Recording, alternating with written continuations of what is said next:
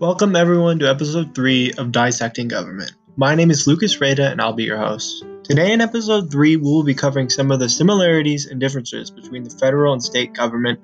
And since Dissecting Government is a Georgia based podcast, we will be covering our Georgia state government.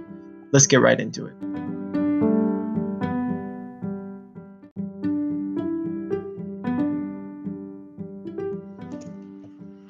First, let's get into the more obvious similarities in which they both have three branches of government legislative, judicial, and executive.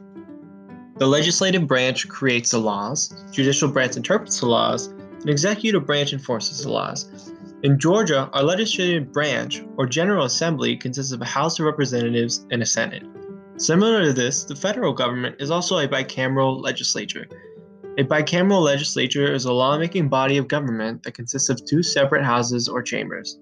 The Senate and House of Representatives is a perfect example, federal or state. Under the judicial branch of Georgia, there is a Supreme Court of Georgia, and under a federal judicial branch, there is a Supreme Court.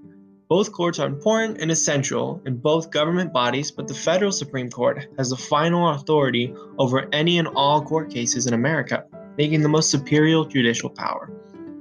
The governor is the head of the state executive branch, similar to how the president is the head of the federal executive branch. Brian Kemp is the current governor of Georgia, and the current president of the United States is Donald Trump. These are the basic similarities and differences in the branches of government between federal and state levels. The foundation of both of these governments is one central piece, which is the Constitution on the federal level and Georgia's own Constitution on a state level. Both constitutions contain a Bill of Rights, which outline the rights guaranteed to all citizens. And a small addition to this is that only Georgia's constitution outlines clauses that deal with education. Another similarity is that both the federal and state governments have the power to levy taxes. This is a vital power and responsibility that allows for the construct- construction and maintenance of highways, parks, public recreational facilities, and other government facilities.